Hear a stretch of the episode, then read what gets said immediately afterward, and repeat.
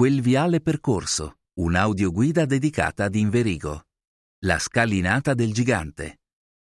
Attestato fin dal 1722 e ultimo tratto del grande progetto urbanistico incominciato dai Crivelli 60 anni prima con il primo braccio del Viale dei Cipressi, quanto abbiamo davanti ai nostri occhi è conosciuto da ogni inverighese come la scalinata del gigante, con ovvio riferimento alla grande statua, Ercole, che trionfa in cima alla ripida salita.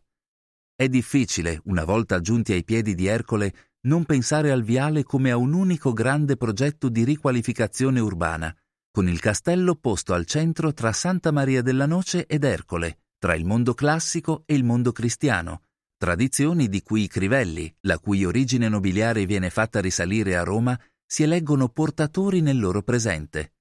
Eppure, giova sempre ricordarlo, questo lungo viale alberato è il frutto del lavoro di tre generazioni, ognuna con i suoi usi, la sua sensibilità e le sue esigenze.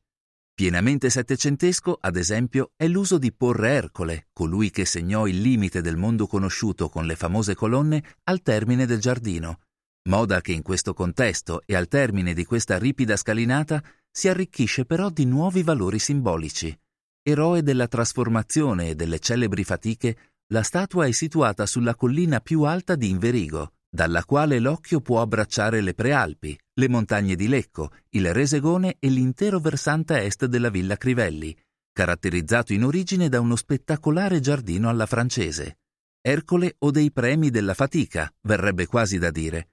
Ma Inverigo, il Colle dei Cipressi, Collis Ciparissorum, come fu chiamato, non è solo il viale dei Crivelli,